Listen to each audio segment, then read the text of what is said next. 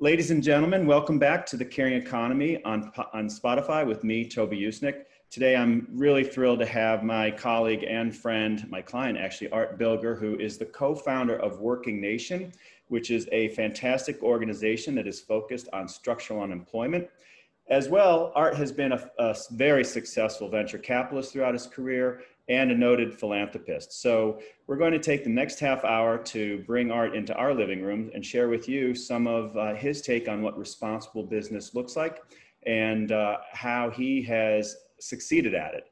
Uh, Art, we're going to start by just uh, asking you to tell us a little bit of uh, yourself, a sort of brief overview of your professional journey. And what's of particular interest to our audience are the pivots that you've made along the way, the inflection points that have helped you move from one position to the next. So um, feel free, share stories about your days with Ted Turner, Michael Milken, whatever you think uh, would be revelatory as well. So, okay. Listen well, thank you. Thanks, Toby. Uh, Toby, thanks for inviting me to do this. Happy to do so. Um, so, to that question, uh, the beginning of my business career was when I graduated uh, from the University of Chicago, and before that, the University of Pennsylvania. I went to work for a little unknown investment banking firm at the time called Drexel Burnham. Mm-hmm. I'm not sure anyone even told me a guy named Mike Milken worked there at the time. Uh, I was one of the first corporate finance associates hired uh, there by Fred Joseph, the who ultimately was the CEO of the firm. Anyway, uh, as many of you probably are aware, Drexel Burnham did take off a bit. I like to like to think it was my arrival, but um, I'd like to think that, but um, that'd be a little overstated. Anyway, uh, worked originally in New York and then moved to LA in the early uh, 80s. And I was on the corporate finance side, and I would be working with corporations in their financing needs, M&A needs, et cetera. And to a point that Tony, uh, Toby just made, uh, in like 1985, I met a really interesting guy. His last name was Turner, first name Ted, and I became investment banker for Turner Broadcasting. And did a lot with Turner, buying MGM, helping keep CNN out of bankruptcy. I brought him Hanna-Barbera so he could start the Cartoon Network. And I mentioned that because that had significant influence in many of the things I've done afterwards, including the creation of Working Nation, which I'm sure we'll talk about. Uh, Post Drexel, uh, I was one of the founders of Apollo Advisors, uh, private equity fund, and you know did a r- range of things there, but did a lot of media, uh, continued in the media world, and ultimately we created the largest Fox affiliate group in the United States by p- pulling together two bankrupt bro- uh, broadcaster TV broadcasters, one healthy one uh, by the way, I'll also mention that we I was the one who bought con- uh, control of the um, uh, the debt of Telemundo when it was in bankruptcy in '92. You didn't have to be so smart to uh, uh, see think, the opportunity. think Hispanic broadcasting might be an opportunity, given I lived in Los Angeles. Mm-hmm. Uh, anyway, we put together those other two bankrupt broadcasters, one healthy one and courtesy of a giant check from Rupert Murdoch, we changed all the affiliations to Fox. And I actually went in and ran the company. So for about, I think it was about two and a quarter years, mm-hmm. uh, I ran New World Communications, which is what we had created. Uh, we were not New York, LA, Chicago, but we were Tampa, Atlanta, Dallas, Detroit, Cleveland, St. Louis, etc. Um, so that gave me real hardcore experience operating uh, something. Mm-hmm. And uh, following what happened is Rupert finally came along, insisted on owning the whole thing, didn't need me. And so I moved on looking at other things. And about a year and a half later, I totally by accident ended up at a, in a whiteboard session at MIT. Uh, what had happened is a not-for-profits board, board, that I was sitting on. I went to a board meeting and a guy leaned over and said, "Art, you're not doing anything. Uh, why don't you come to uh, uh, Cambridge and meet the smartest human being you'll ever meet in your life. And I said, sure, I'll do that. Mm-hmm. Jumped on a plane the next week, and as I said, went to MIT, got a whiteboard session uh, by a professor and his PhD student on how they were going to speed up the internet. Uh, fast forward, this was the startup of Akamai Technologies, I ended up as one of the original investors in Akamai and vice chairman of the board. Team was very interested in me because of my ties to many media companies, uh, also my ties to Wall Street and money for funding for the company. Anyway, we'll sit here today. Uh, world's changed a lot, but Akamai Technologies is a very successful piece of the internet back, backbone in this uh, country. Companies uh, done extremely well. Uh, that led to lots of other venture capital experimentation. Um, and that's what I've primarily done. One thing in particular has had big influence. In 02, Mike Milken called me up and asked me to invest in an uh, online education company mm-hmm. that he and his brother and Larry Ellison of Oracle were funding, and Bill Bennett, former Secretary of the Treasury, and Ron Packard were the founders. I was already thinking about education via digital platforms because I was watching my kids get the finest education from private schools in LA. And I wanted to figure out how do you deliver that education to kids 10 miles, 100 miles, 1,000 miles away. So I told Mike I would join the board. Uh, I would I'd, I'd invest in the company, but only if I could join the board and the executive committee. Fast forward, I got very deeply involved. Uh, and the company was a company called K12, which today is a real company. And un- I should, I don't know if I should use the word unfortunately, unfortunately thriving now courtesy of the uh, pandemic. Mm-hmm. Uh, I'm, I'm, I'm not involved with the company anymore, so I don't know really the details, but I do know the stock has ranged from 15 to 52 in mm-hmm. the last 12 months. Um, anyway, that has led to a particular area of investment for me in terms of the education and technology world. Mm-hmm. And matter of fact, I even had a meeting yesterday on what looks like a very, very interesting uh, another ed tech company. So we'll see.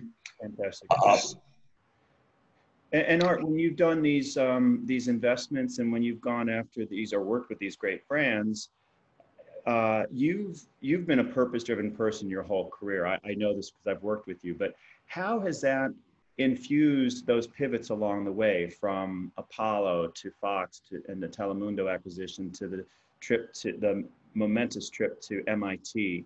Um, it seems to me that you've always had this moral compass pointing north, and that has influenced your decisions as well. You know, I guess I was just what I used to like to say is it's better to be lucky than smart. and to be very honest with you, I actually believe a lot of it's luck, mm-hmm. you know, being at the right place at the right time. But then the key is can you capitalize on the luck? And because I really believe finding my way to Drexel Burnham when no one ever even heard of this firm, no one ever heard of Mike Milken at the time. Uh, you know, uh, the uh, online education thing that Mike came to me with, you know, just it was a lucky moment. Mm-hmm. But then it's a matter of how, how do you then take advantage? And I think I've done a pretty good job taking advantage of the luck that has come my way mm-hmm. Uh, over my life. Ladies and gentlemen, we are with Art Bilger, the founder of Working Nation, the fantastic nonprofit focused on structural unemployment. He's a highly uh, accomplished venture capitalist and philanthropist. Art, let's jump right into Working Nation for our audience. Uh, you, in your your evolution, you have really for several years now tried to awaken business leaders and public policy people around structural unemployment and what's coming, the slope of the curve, which you talk about.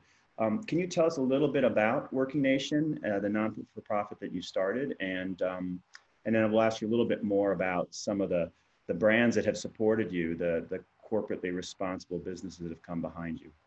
Yeah. Uh, we're, as as Toby mentions, Working Nation is a not-for-profit media enterprise to educate the people of this country as to what I was saying for a long time, the most critical issue facing our nation. Um, you know, I may have to move it over to a second spot, give it courtesy of the uh, pandemic. Although the pandemic, I fully expect that there'll be a vaccine. Mm-hmm. And so we will solve it. Obviously, it's terrible along the way, and the people ill and the people dying, but there will be a vaccine. Mm-hmm. There's no vaccine for structural unemployment. And so I still refer to it as possibly the most critical issue we face in this nation. Mm-hmm. And unfortunately, the pandemic has accelerated that dramatically. Um, anyway, um, what happened was a lot of things came together in my head. This really started about six and a half years ago when I started thinking about how we had four variables coming together like never before in history globalization, technology, longevity, units of labor staying in the workforce longer, and broken education, particularly relative to those other three things happening. And I really started doing a lot of research uh, and speaking with experts, and really concluded that we had a real potential at the time. I was saying over the next 10, 15, 20 years of having a very significant uh, unemployment situation in uh, this country. Um, and a lot of that because we just weren't aware of it and people weren't thinking about how to, you know, how to come up with the uh, alternative uh, means. Um, and I would speak to, you know, really very knowledge, giant fund managers, top corporate executives, and the number of times it was either said to me in a meeting or I got a follow up email from someone saying, Art, I can't believe how you've opened my eyes to the world that my children and my grandchildren will be living in. Wow. Uh, it was really quite something. Um, anyway, I ultimately concluded that this is a serious issue and how do we deal with it? And uh, Toby made reference to the, the term slope of the curve. Mm-hmm. Uh, the first motivation uh, here is that the slope of the curve of the change in jobs and skills when measured against time has never been so steep. And I had concluded that it's so steep, uh, obviously it's steepened since the virus. Right. Um, but I concluded so steep we don't have time for white papers and conferences to educate the people of this nation. Mm-hmm. And having uh, you know pretty strong media background, having hung out, hung around with Ted Turner and Rupert Murdoch and whatever, um, I really did understand the power of media to educate basically all audiences. Uh, you know, whether it's the individuals at the very top of organizations of any sort who can, you know, who can make a difference if they understood. They could walk into the head of HR and say, hey, you see what XYZ company is doing? Why aren't we doing something like that for them? So that's audience one. But listen, TV and movies, you know, that influences them. Um, audience two that we decided to go after was uh, people who are working on solutions because, and we were focused on solutions to all of this being at the local level. What companies are doing, what, what not for profits doing, yes. what academic yes. entities, what local government are doing. I discovered there was a lot going on out there, but there was no visibility. And so, you know, again, media can open people's eyes, especially in today's digital world, where you, know, you, can access millions and millions of sets of eyeballs a, without too much uh, difficulty. Um, and then audience three uh, is just mom and pop and young people across this country because again, I said we can't wait for conferences and white papers to educate them as to where the jobs of the future will be mm-hmm. and mitigating strategies and solutions. Now, you know, I mentioned the slope of the curve being a, a very primary motivation for me and working nation for moving forward. Motivation two was the one that people, I really saw people didn't understand. Mm-hmm. Uh, probably more recognition now, courtesy of the virus. But basically, what I was focused on is the, the squeeze on the middle class. Yes, there's the bottom 20%, but my concern as a result of those four variables coming together at the same time, uh, the bottom 20% could become the bottom 30, the bottom 40, the bottom 50%.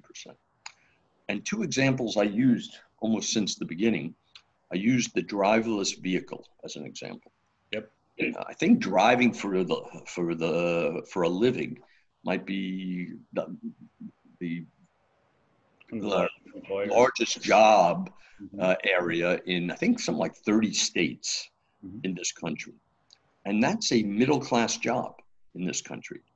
And, you know, I don't know if it's over the next 5, 10, 15, 20 years, but many, many of those jobs will disappear.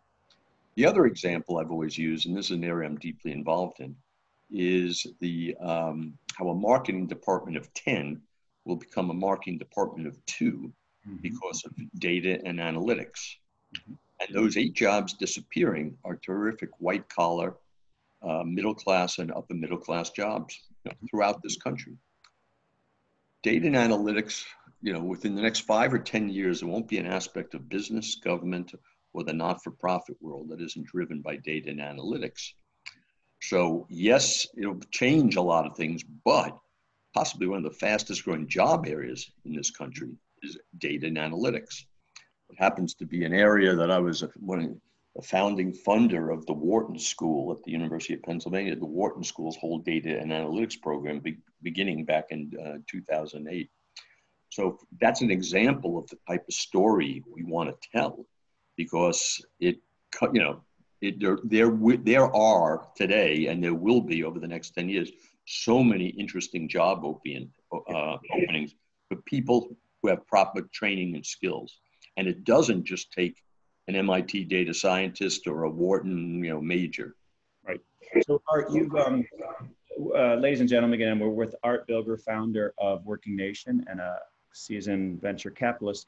Art, when you have, not only does Working Nation shine the light on structural employment to raise awareness, but you're also shining the light on solutions. The, as you've just said, the data analytics. I know also you've done a lot around the healthcare industry, healthcare workers, which are even in more demand now of COVID.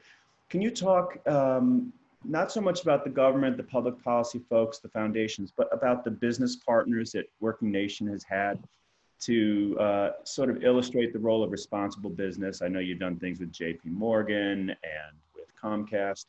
Um, give us a little flavor, if you would, of those corporate partners and how they've engaged with this issue of structural unemployment.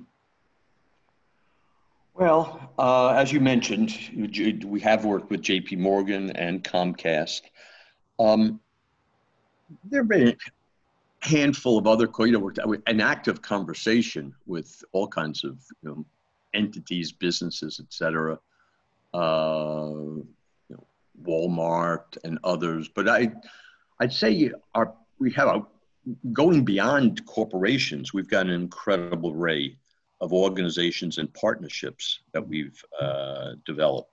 You know, you know, good example, the U.S. Chamber of Commerce. Mm-hmm. We've done work with before. They have now come to us wanting to us to be effectively like a media partner uh, on workforce related stuff that they're uh, interested in focusing on. Same thing happened uh, with the National Governors Association. Um, then others that we're partners with is uh, the Federal Reserve Bank of Atlanta. Uh, mm-hmm. we're doing something. We're actually in discussion with the Federal Reserve Bank of Philadelphia right now about doing something potentially in Philadelphia in October. Mm-hmm. Um, then there's uh, others. There's South by Southwest. We're the media partner for South by Southwest Education Com. ASU, GSV, same thing. Mm-hmm. Uh, and then, you know, got places like the Milken Institute, who we work very, very uh, closely with. Mm-hmm. Uh, and then a, good range of universities have mm-hmm. partnered with us on various uh, things with the Wharton School at the University of Pennsylvania, Rutgers, Cornell Technion uh, on uh, one of our media events. Um, sure, there are there are others. so, um, Art, um, you uh, might want to talk a little bit about the healthcare workers. I know what you started uh, with the the was it the the aides, the healthcare aides, has sort of your reputation is spreading around the country. Yeah, well, I um, one of the things I've thought about for a long time, unrelated to Working Nation, but from an investment standpoint, is business opportunities mm-hmm. that will result from the aging of the population. Mm-hmm. And I've you know, involved myself in some interesting things, pretty, pretty wild. Um, but one, I was actually going to start a company um, to um, train, but train significantly um, home healthcare workers. Mm-hmm. I had watched my father develop Alzheimer's and lived for about seven, about seven, eight years before he died. Terrible thing to watch. Mm-hmm. But my mother was there and she was in good shape and they had the resources to take care of him. When I heard at an event that uh, one out of every two to three uh, people who it's the age of 85 will develop Alzheimer's. I said, whoa, mm-hmm. that is not uh, something, uh, that's not a disease tied to net worth. Mm-hmm. How are we going to deal with that? And one of the things I decided to do first, uh, my wife and I uh, supported a fair amount of uh, Alzheimer's research at the University of Pennsylvania.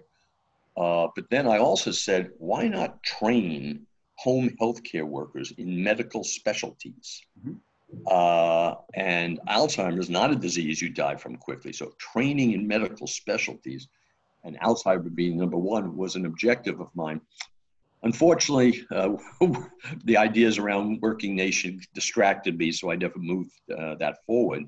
But it did cause me to go look for uh, terrific training programs for home healthcare workers, which I believe also will be one of the fastest growing jobs in this country. And actually, courtesy of the pandemic now, to watch what's happening in nursing homes, where you're having the by far the greatest number of deaths. I'm wondering whether there's going to be a big, big push to home health care uh, in the future as a, uh, as a result. Um, anyway, it's one of the fastest growing job areas. So we have told the story at Working Nation of an organization such as PHI National, which is uh, in New York City, that trains home healthcare workers. And uh, the goal of telling that is one for the average person to be aware of it, but also other solution people who hmm. might who could learn from that. We've seen examples of that where you know a healthcare union somewhere saw our PHI piece and immediately you know got in touch and wanted to learn more and see how they might develop you know such a program. So we've seen that type of example. Uh, again, ladies and gentlemen, we are with Art Bilger, the founder of Working Nation, which focuses on structural unemployment. He's also a seasoned venture capitalist um, we have about uh, five more minutes, Art. I know um, how inspirational Viktor Frankl's book, Man's Search for Meaning, was for you, this Holocaust survivor's book. And I wonder if you might tell our audience a little bit about that, and in particular, the, the purpose aspect of it. Yeah. Um, a very important theme at Working Nation is the link between employment and purpose in life. A matter of fact, uh, I think about a year and a half ago, we did a town hall event here in Los Angeles at the Skirball Cultural Center, where we brought top religious leaders from a wide range of religions together to discuss what they were seeing employment wise in their own communities, but also this whole idea of the linkage between employment and purpose in life. The way that came to be was probably during the fall, fall, winter of 15 2015. I don't know. I heard something. I was at a think tank up in Palo Alto. Someone said something. I just started thinking about my own life and what I did. And I really concluded that, unrelated to dollars and cents, how, dri- how driven the various things I, wor- I was involved in really energized me. Mm-hmm.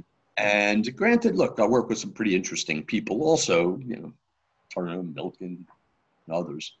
Danny Lewin at Akamai, Tom Leighton at Akamai.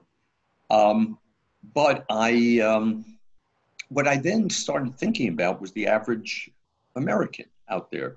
And I started thinking about the assembly line worker. Mm-hmm. And I thought about them, I talked to people, and ultimately I concluded that they too, there was a link between employment and purpose in life. Absolutely. Um, you know, they're part of a team. They get up Monday morning, they're going to go, they're going to produce. Uh, they bring home income, feed the family, educate the family. They're part of the community. As Rabbi David Wolpe, who was on our panel at the Skirball, said, what, at the beginning of the panel, he says, What's one of the first things you're asked when you meet someone? What do you do? Mm-hmm. Anyway, what really accelerated this was uh, in early 16, a woman from my TV days showed up my doorstep with the movie rights to Viktor Frankl's book, Man's Search for Meaning. If you haven't read it, you should read it. It's on the uh, Library of Congress's 10 most influential books ever published uh, in the United States, I think. Uh, I was not interested in making a movie. I was aware of the book, but had not read it. I read the book, and it was just a perfect fit in this theory of mine about the link between employment and purpose in life. Mm-hmm. Basically, Viktor Frankl, who survived, you know, concentration camps, including um, Auschwitz, he was a psychologist pre-World War II in Vienna. Uh, he came out with a theory that it was those people who seemed to have greater uh, meaning in life were the ones who had a greater probability of surviving the concentration camp experience. And uh, I will tell you, it's made a real change in the way I think about a lot of things. I've brought the book to many people's attention, and I will tell you the number of thank you, number of thank you notes uh, that I have gotten. Uh, I highly recommend. If you haven't read it, read it. It's a quick read, but it's really very insightful. And thank you for introducing me that, to the book, Art. So, uh, ladies and gentlemen, this is Art Bilger, the founder of Working Nation and the venture capitalist. Art, we have about 30 seconds left for you to give us any final thoughts on purpose and uh, Working Nation. And um, over to you. Uh, well, as I uh, said, this, these employment issues have been accelerated. Uh, this is a very, very serious issue. But I really believe there are solutions, but we must educate the people of our nation as to where the jobs will be and the solutions. Where can they get the skills? And education, I think education is going to change quite a bit in this country. Um, but I, I'm an optimist. I really believe there will be employment for people who want it in this country. It's just a matter of finding the right set of skills that will fit for those jobs of the future. Check out workingnation.com, which is the website, and you'll you'll learn a lot. Here, here. Thank you again, uh, Art Bilger and the team at Working Nation. And we will be in touch next week with our audience.